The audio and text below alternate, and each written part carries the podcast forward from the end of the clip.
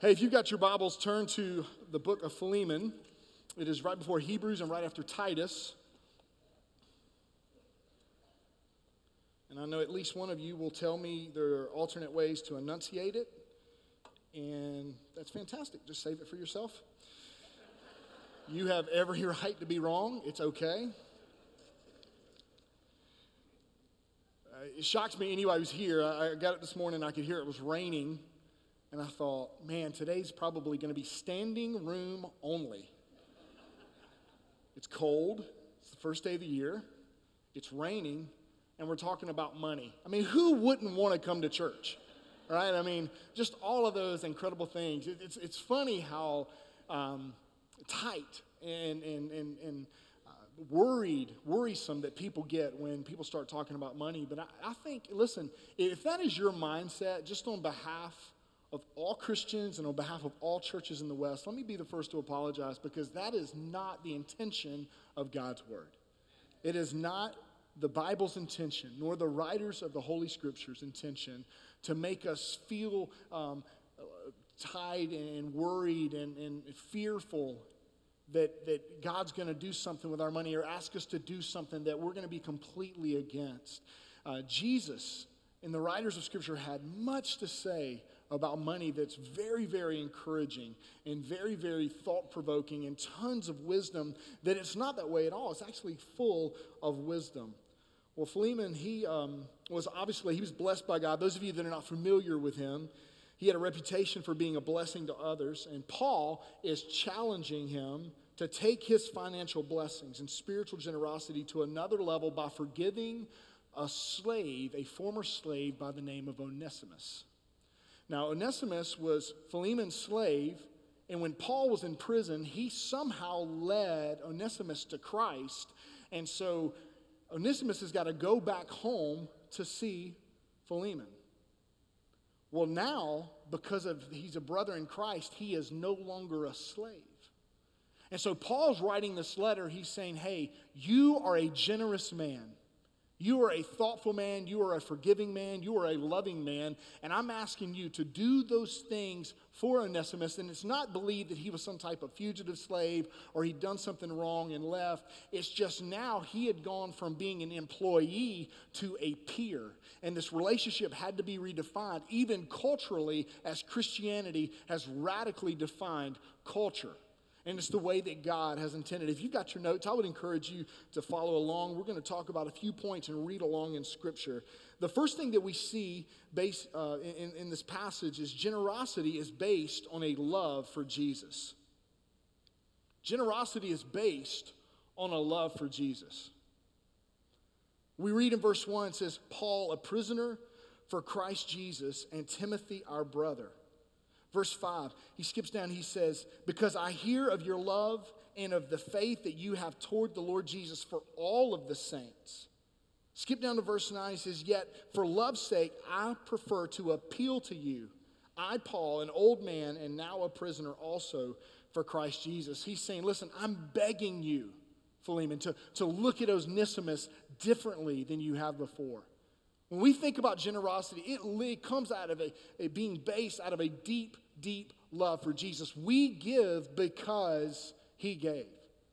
Now, if you're one of those people that give to the church and you give out of guilt, can I just free you up and say, you're forgiven? You don't have to give out of guilt. The reason we give is out of a genuine love for Jesus and what he did. We don't give to get, we give because he's given. We give because God asks us to, to be faithful in these small areas, and He's going to reward that. The world asks, and this should be in your notes, what does a person own? But God asks, how does a person use what he or she has been given? Generosity is based on a deep love for Jesus. Um, when we lived in, in major, when we lived in Atlanta, when we lived in Memphis, when we lived in South Florida, we obviously there was an interstate that was right by where we would live, and we were constantly on off ramps and off ramps and things like that. And typically, on certain times of year, and really any time of the year, depending on the weather, there would be people that would be holding a, a cardboard sign or sometimes even a white erase marker, kind of dry erase marker board, and um, would be asking for something. And we've all been in that situation where you pulled up next to them and you, they know you're there and you know they're there. But for whatever reason, your, your heart's saying, don't make eye contact. If I don't make eye contact, I don't have to give, right? But that, that's not the heart of Christ. Listen, I, I'm the same way when I'm watching TV. The commercial that I hate more than any other commercial in the world is when I hear the first note of In the Arms of an Angel by Sarah McLachlan.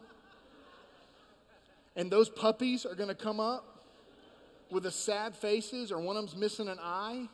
In the arms. I'm like, and I change as fast as I can. And those commercials are like 63 minutes long anyway. It's like Sarah McLachlan remix. It's the strangest thing in the world. Listen, I don't want you to give out of guilt. God's not looking for your money, God's looking for your heart. He doesn't need my money. He doesn't even need me or you. He wants us. And I want to be a part of what God is doing. If we give God our heart, our money follows that. And listen, one of the things is that I, want to be a people, I want to be people that doesn't, we don't just give to keep the lights on or to keep it warm in the winter or, or cool in the summer. I want to be a people where we give jet fuel money, where it's rocket fuel, that we're able as a, as a, church and as a ministry and as a body of Christ to do things way beyond our expectation or imagination. That we would begin to give and trust God for big things. Not God, would you save my neighbor? Yes, but God, would you save my neighborhood? Not God, would you save my coworker, but Father, would you save the owner of my company and cause us to be a Christian based organization, even though we live in a secular market and offer secular goods? That we begin to think big things, we begin to do big things, we begin to pray big prayers. Generosity is genuinely based on a love for Jesus. 2 Corinthians 9 7, it says, Don't give by compulsion, but rather of your own free will. The second thing we see in this passage is generosity reflects thankfulness. Generosity reflects thankfulness. Verses 18 and 19, it says, If he, talking about Onesimus, has wronged you at all or owes you anything, charge that to my account. I, Paul, write this with my own hand, and I will repay it, to say nothing of your owning me or even your own self. See, Paul's saying, hey, listen, I, have become a spiritual father to not just you, but also to Onesimus. And if he's wronged you or he owes you anything, if there's, if, if there's back taxes, you charge it to me because I love him so much and I want him to grow in his faith. I will pay his charge. I will assume his debt and cancel it out. By the way, you owe me your life. One of my pastor friends tells a story of this. I, I love, by the way, I, I love meeting with new Christians. New Christians help me see things that because I've been a Christian for so long and in ministry, they help me see things that I don't see anymore. Like when you, uh, for instance, um, I use this illustration sometimes. When you go to the beach, you go to the ocean, you first drive up, you, you, you can smell it before you see it. You, you can smell the salt water, the kind of fishy, fishy smell in the air, just the ocean. And there's something really, really great about that. And you know what's crazy? When you've been there about 10 or 15 minutes, that smell goes away, doesn't it? Like you don't smell it as much. And it's not that it goes away, it's because you become, and I become, used to it. We become common with it, it, it becomes common to us. And so when I have an opportunity to have a conversation with someone that is new in the faith, a new Christian, or even someone that's not even a Christ follower yet, and I ask them question, it, it, it, it, um, it challenges me in my thinking. It challenges me in my theology. It challenges me in the way that I see things because they see things through a lens that you and I don't see things anymore. So one of my pastor friends was having a conversation with a newly uh, a new Christian, and this is what he said. This church has made a difference in our marriage, in my children, and in our home. So you can only spend what we give, right? I can't imagine how someone could come week after week and sit and enjoy everything the church is doing and not feel like they have to chip in. When I read that, I thought, yes. Here's the thing I don't want you, and Brother Michael, none of us, we don't want you to give out of compulsion. We don't want you to give out of guilt. We want you to be freed up to where you give out of the overflow of love and gratitude for what our gracious, great God has done in your life, is doing in your life, and will do in your life. When we understand that everything we own belongs to Him, it makes it a lot easier to live life with, life with our hands open. One of the things that we pray oftentimes when we're, when we're praying over our food um, during meals is, is we'll say something like, God, we have this food because you've given it to us. You've given it to us. You say, well, what are you talking about? I, I'm a self made man, I'm a self made woman. I went to school, I paid my way through school, I studied hard, I worked hard, I did things that people weren't willing to do. I got up early, I stayed up late, I I did everything I needed to do. I, have gone through a lot of sacrifices. I've drove, driven really, really junky cars so I could drive a nice car now. I have this food because I've worked for it. Have. But God's given you every opportunity that you have. God's given you your health. God's given you your intelligence. God's put people in your life to challenge you when you needed to be challenged. God's put people in your life to rebuke you when you needed to rebuke. You see, everything that we have is because God is gracious. And if I don't become a conduit of God's graciousness, and if I don't become a conduit of God's faithfulness and of his blessings, then I will begin to sit, soak, and sour, and the blessings stop. Generosity reflects a genuine sense of thankfulness. The third thing we see is that generosity meets real needs. Generosity meets real needs. Look at verse 7. For I have derived much joy and comfort from your love, my brother, because of the hearts of the saints have been refreshed through you. Verse 20 says, Yes, brother, I want some benefit from you in the Lord. Refresh my heart in Christ. See, we're taught as Christians not to ask for things, right? That if we're suffering, then we must be doing something right. And if we're going through a tough time, then, then things must be going well in this upside down view of Christianity in our world. And are we going to face hard times? Absolutely. Are we going to face difficulties in our walk with Christ? Absolutely. But, guys, can I tell you something? Listen to this. None of us came to Jesus because of what we could do for him. All of us came to Jesus because what he would do for us. And he knew this, and he began the process. The, the, Word of God tells us that no man comes to the Father unless the Spirit draws, letting us know that the Spirit, the Holy Spirit of God, initiates the call of salvation in our life. It's not like in my flesh I begin thinking, you know what I want to do? I think I want to live for God and deny everything inside of my flesh to tell me to do something opposite. You see, in our flesh, it pushes us farther and farther away. And so, even the thought of coming to God is from God Himself. It's an initiation by the Holy Spirit. None of us come to Christ because of what we can do for Him. All of us come to Him because of what He can do for us. And we have this tendency to think that none of us should think that way, but we read right here in the Apostle Paul, he's saying, Listen, I derive much joy from my relationship with you, and I'm asking you to bless me. I'm asking you to do something for my heart. I'm asking you to, to speak into my life because I have real needs. One of the most tragic things for me in being in ministry is meeting with couples or individuals when their life has completely fallen apart. And it feels like it's almost too late. We have this, this false sense of, of I don't, I don't know what it, it's a lie from the pit of hell that we have to pretend that all of us have everything together at all times. Hey, you know what? This room is filled with broken people, and I know because I'm one of them. I struggle like a lot of you guys, many of you guys, maybe worse than some of you guys. And I know that's not very comforting to say, and I know you think, well, maybe he shouldn't be up there preaching. Well, maybe I shouldn't. But anybody, the, the, the difference between here and here is just vocation and what God's called me to and what God's called you to.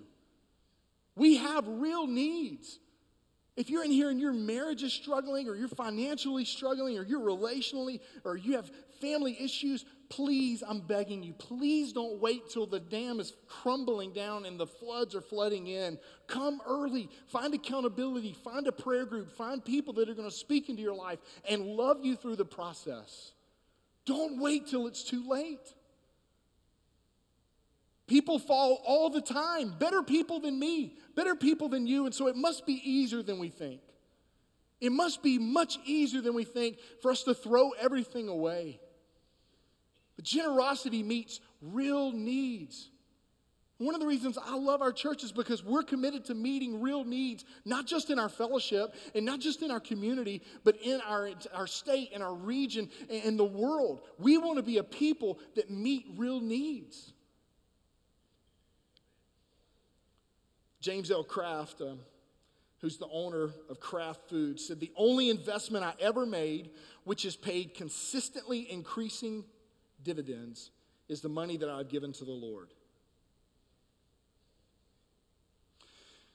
Back in 2004, Becca and I and, and, another sweet, sweet couple of friends of ours, we went out to um, a purpose driven youth ministry conference out at Saddleback. And it was just a year or two after the book, The Purpose Driven Life, had come out. Maybe you heard of it. It's the second greatest selling book of all time behind the Bible. Like, literally, I'm not making that up. And um, so Rick Warren comes on stage and he speaks and he's talking about how money began just pouring in, that he wasn't, they weren't ready. They wrote The Purpose Driven Life, if you don't know, they wrote this book as a Sunday school 40 day curriculum for their church. Just an in house thing. And it freed up so many people that obviously they were like, hey, we need to turn this into a book. And so they did, and it just took off. It boomed. And it's this incredible thing. And so he said they were just pulling trucks up and just dumping money into our account, into banks. And we were thinking, what do we do with all? Like, I, I, I don't, I've never seen this much money. He said, so my wife and I made a couple of decisions. This is what we did we decided we were going to pay back the church for 24 years of salary and never take another penny in salary. And so they did that. He said, then we became reverse tithers. We started giving 90% of our income and living on 10%. And some of you are thinking, yeah, but when 10% is $3 million a year, who cares? You're missing the point. Anybody that's willing to live, live upside down and give 90% of their income and live on 10, now sure, uh, could, could many of us do that in here? Very few of us. But the thought of that, that, that there's a real need, that generosity meets real needs. There's something so incredible about that. The average medium household income in our area, according to the last census, is $32,000 a year. Meaning the average home in our area, Albany, Dougherty County, this, this region, average bring home pay is $32,000. In our church, we have about 280 to 300 giving units. Now, what that means is in my home, me and my wife and our children, we count as a giving unit, whether my kids give or not, and you better be. But whether, whether my kids give or not, we are a giving unit. So we have about 280, sometimes less, to 300, sometimes more giving units. So let's think about this. If, if, if all tithe, if all the membership, the resident membership, and our budget's about four and a half to five million dollars a year as a church, if all of the members just tithe on $32,000 a year, our budget would be at $9 million, almost double. Now, I don't say that to beat you up. I say that to say, think about the possibilities. Think about the ramifications of that if, if we would just say, God, I'm going to take you at your word, and I want to be generous because you have been generous, then the ministry we would be able to do would, would far exceed what we're doing right now. Do you know if just the Christians in America, the ones that claim to be Christians, that attend evangelical church, if, if we gave, there would be no need for health care. There would be no need for Obamacare or insurance or things like that. And the reason why is because the church would be able to meet the needs, real needs, felt needs of real people, and it would open, it would kick open the gate for gospel conversations. If we were just be obedient to what God is calling us to do. The fourth thing we see is that generosity is based on partnership in the gospel. Now, I know we don't like to think about uh, being in partnership with a church or to be like, like kind of a business type model or anything like that, but we are in a business. And our business is reaching people for the glory of God. That's our business. We want to glorify the Father with everything we say and do, and we want to show as many people as we possibly can about the goodness of God. But generosity is based on a partnership with the gospel. Look at verse 1. Paul, a prisoner for Christ Jesus, and Timothy, our brother, to Philemon, our beloved fellow worker. He's saying, Hey, listen, we are running this race together. You are beside me. And it's not if this person makes more money or the same amount or less money, we are in this fight together. Look at verse 17. So if you consider me your partner, receive him as you would receive me. Paul's saying, listen, I know the new relationship with Onesimus, your former slave, now your peer, might feel a little strange, but if you consider me your partner, I'm asking you to consider him your partner as well. Not because of what he's done, but because of our relationship. I'm asking you to trust him the same way that you trust me. And just earlier, he said, Listen, if there's anything, you put it on my account. This, this partnership in the gospel is real. And it, as I say this in Sherwood's Story all the time, it, it, uni, unity doesn't mean unanimity. For us to live in unity, it doesn't mean that we have to agree on all things. There are people in this room that voted all over the board for various candidates. Some of you wrote yourself in, some of you didn't vote. And the world would say that's what divides us. But the gospel says Jesus unites us.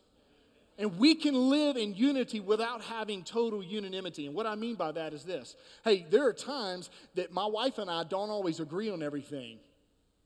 But at the end of the day, we're married. And I'm grateful. Those of you that are old enough, you remember what it was like to jump start a car, push, push a car, right? If you grew up a little poor, maybe you do, maybe you don't, right? But my mom had this car, and she, me and my sister would have to get behind it sometime. And um, we'd have to push start it. And so we push, and once it gets to a certain speed, what, what would they yell? Pop the clutch. And it was always frustrating if somebody didn't know how to drive stick because you're pushing as hard as you can and they don't pop it right, and you're like, I'm not doing it again. but you're pushing and you're running, and, and he says, Pop the clutch, and you, you run up and jump in. You know, it's, it's not real safe, I'm sure. I don't know a lot about automation, but here's what I can tell you.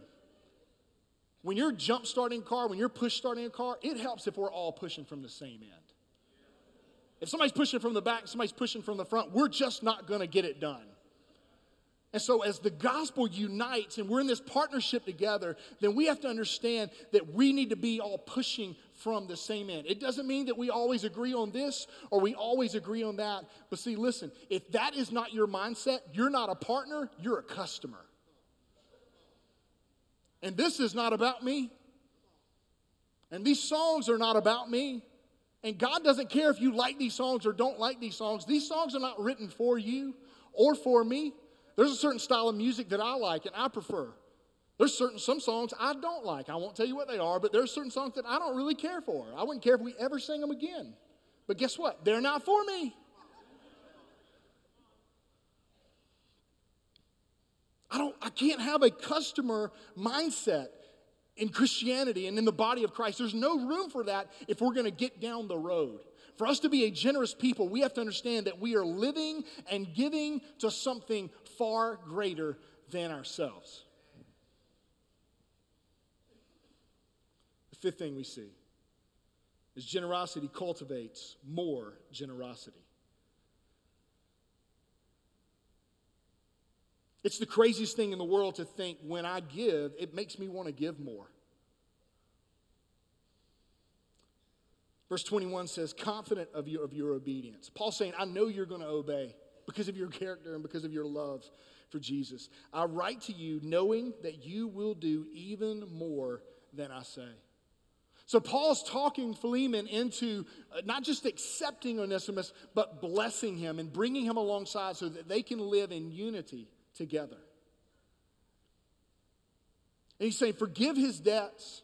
And if he has anything and you want me to repay you, I will repay you. But don't you forget about our relationship.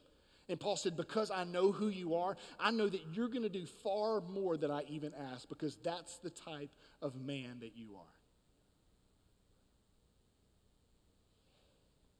Malachi 3:10 we see that God literally quote pours down blessings on generous givers. 2 Corinthians 9, 10, and 11, we see that God multiplies the seed or the gift for sowing for generous givers. I love being around generous people, and not because I'm a recipient. I just love, like I'm telling you guys, when I see those shows where people are, or those, those Facebook videos where people are paying for somebody's groceries or, or paying for someone's car repair, and, and those things have happened to us. Like we've gone into restaurants and, and people have paid for our meals and we didn't even know who they were. That blows me away. Now, we went to the restaurant fully prepared to pay. Somebody just gives. God blesses that. When God sees the motivation of our hearts, that it's not to get, but it's simply to give, to bless. That generosity, it breeds more generosity. It's one of those things that I hope my kids see in us. It's one of the things I hope your kids see in you. And more than that, it's one of the things that I want our community to see in us as a church. Very few of you know this story. Uh, a lot of you know that um, we adopted our second daughter, Kayla, this past January. We were sitting right here, January 10th on a Sunday night. It was 610. And we got a call from our advocate in Atlanta. And of course, we didn't answer it because we're singing. And that would be rude and it would make people mad, and understandably so. But the next text, it just said, Kayla is here. And we just sat right here. And Becca said, What do we do? I said, We keep singing.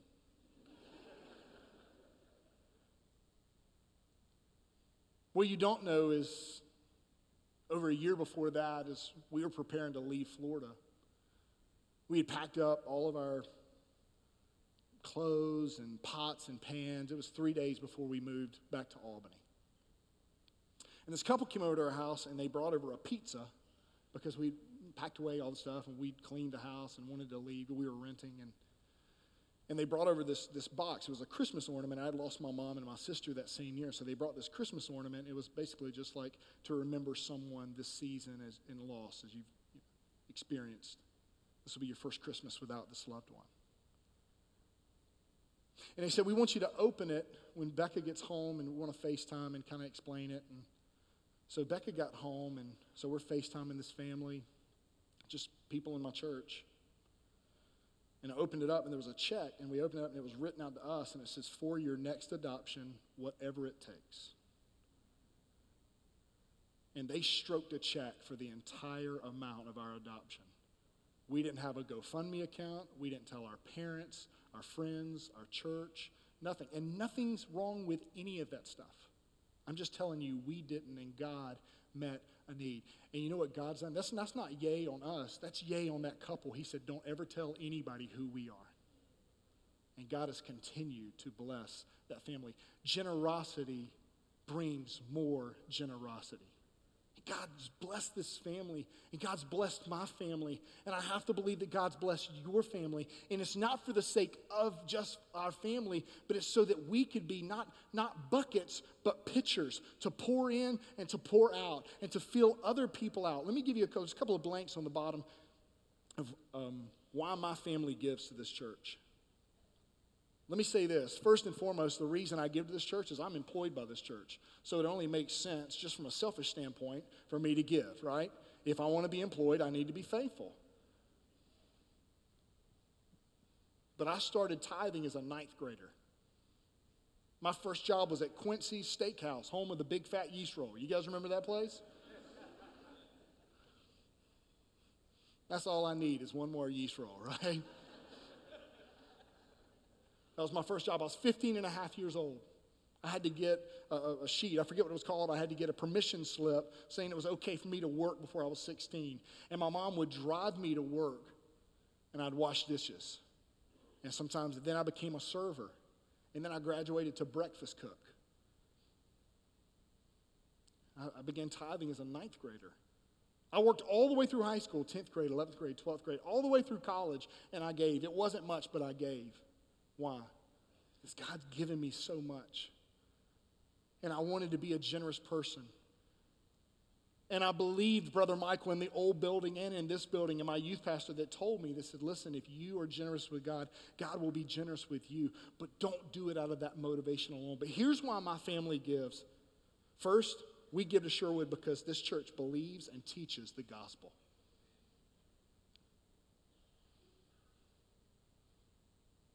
First off, I wouldn't attend a church that would not believe and teach the gospel. But if I did, I certainly wouldn't be giving to it. I'm grateful for our church that we're committed to God's word and that I can't change the word to fit my life. I have to fit my life to the word. My family gives because Sherwood loves families. We celebrate marriage and birth and adoption and prodigals coming home and marriages being restored and I give to this church, and our, our family gives to this church because our church loves families. We give this church because our church serves the poor. Hey, I can promise you, there's not a lot that comes back to us by having a presence in inner city Albany and working down at the Coke plant. But I can promise you this this is what the gospel demands of us. That we would go and, and teach the gospel and preach the gospel and raise disciples and raise up men and women who love Jesus and try to restore relationships and speak truth and life into fatherless homes. Our church serves the poor. My family gives to this church because it cares about missions and the nations. That we're not a church that just throws money towards missions, but we're a part of the largest mission sending agency in the entire world, supporting close to 4,000 missionaries around the world who did not get to see their family for Christmas outside of maybe a Christmas card or a brief FaceTime video. And not just missions here in Albany, but missions in the state and missions on our continent and the other continents around the world. That we are a church that believes in missions. I give to our church because I trust with all my heart that our church handles funds with absolute integrity and transparency. Hey, you know one thing about a community like Albany is just that, hey, number one, you got to be careful who you talk about because everybody knows somebody. That's my cousin. That's so and so's cousin. Ray Ray's to get you, right? You got to be careful when you talk about folks. So when we were moving back here, we found a house that was built in the early 60s, and one of the bathrooms in the back just needed some, well, TLC. And I didn't know who to call, and, and um, so I, through a friend, I called a contractor here in town, highly recommended, and I said, hey, I need some work. Would you go over there and just give me an estimate? Because I, it's just going to be a mess. I'd like to have it done before we get there. And so he went over there, and he told me it was under budget, what we thought it was going to be. And so I said, okay, well, listen, I'm going to be there in four days. Could you go ahead and knock it out? You said it wouldn't take you but about a day or two. He said, well, I need you to send me the money on the front end because the truth is, I don't really know you. And if I go and buy this product and do the work and hire someone to help me and you come in town and you don't pay me, then I'm out the money. I said, well, if we're going by that rationale, I don't know you either. And so if I send you the money and I get in town and my bathroom's the same, we're both out. I said, but here's what I know about Albany, Georgia that integrity matters. And it's such a tight knit community that if you cheat me, it's going to hurt your business. And if I cheat you, I'm not going to have a job at the church. He said, I'll tell you what, when you get in town, you just bring me the money. So when I pulled into town, I drove straight to our house, walked in the back door, down the hall, and gave him a check for the full amount and shook hands. Why? Because integrity matters. And I give to a church where integrity matters, where the people know where the budget is, where we vote on the budget book each year. We know where it's going. It's not hidden in some smoke filled room, but that the funds are handled with absolute integrity and transparency. And lastly, my family gives because we know our money goes to something bigger than us and that will outlast us. I said at the beginning that God doesn't want your money, that He wants your heart. And I mean that. That wasn't an end around. That wasn't some pithy statement hoping to, to pull at your heartstrings. It's just the bottom line.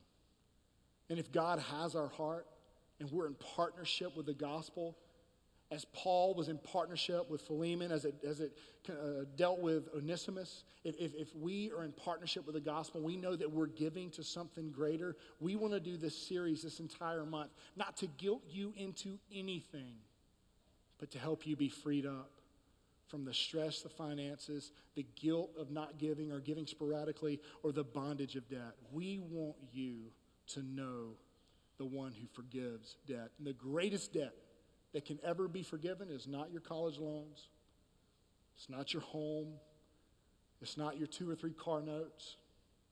The greatest debt that can ever be forgiven is your sin debt. The Bible tells us that the Father sent his one and only Son to live a perfect, sinless life, and he died on the cross for me and for you. And it's a story that you're probably very familiar with. And you wouldn't have tied it in necessarily with the study on refinance in the book of Philemon. But can I tell you something? That God desires to give you a fresh start. And there's no better time than to do that today.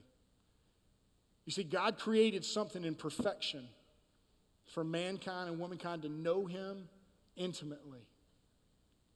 And we chose sin over Him. Sin is anything that deviates from God's design, God's plan, God's masterpiece and master plan.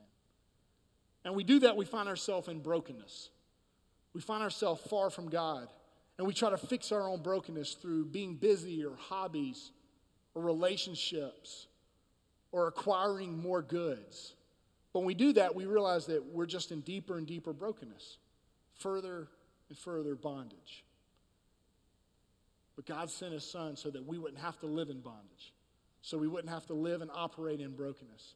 And the only way that we can get, escape our own brokenness and find the person of Christ is to repent, which is a fancy word for not just telling God I'm sorry, but turning away from my sin, turning my back on my former way of thinking, my former way of living, and following after, pursuing hard after the person of Christ.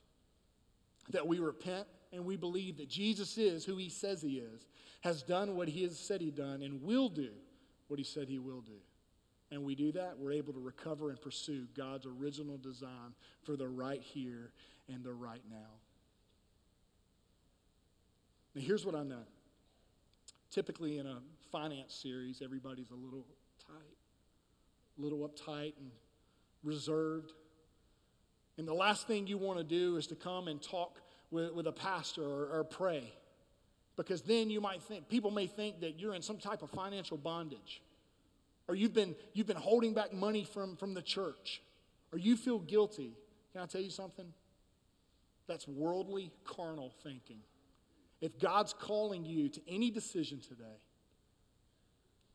you be responsible to uh, listening to his voice, not to the voice of the enemies of what other people might be thinking or saying.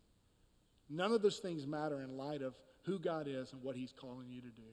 Would you stand with me as I pray? Father, we're grateful that you are not just a generous God, you are the one true generous God, and we love you for that. Father, I ask that you would move during this time. That, Father, you would show us the ways that Father, we could be freed up to walk in generosity, to live in generosity, because we serve a generous God.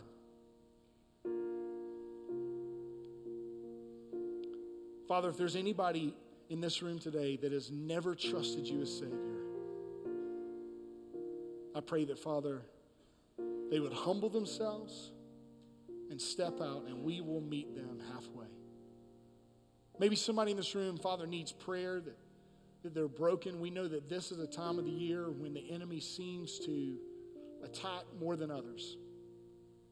Father, please convince your people not to do this alone.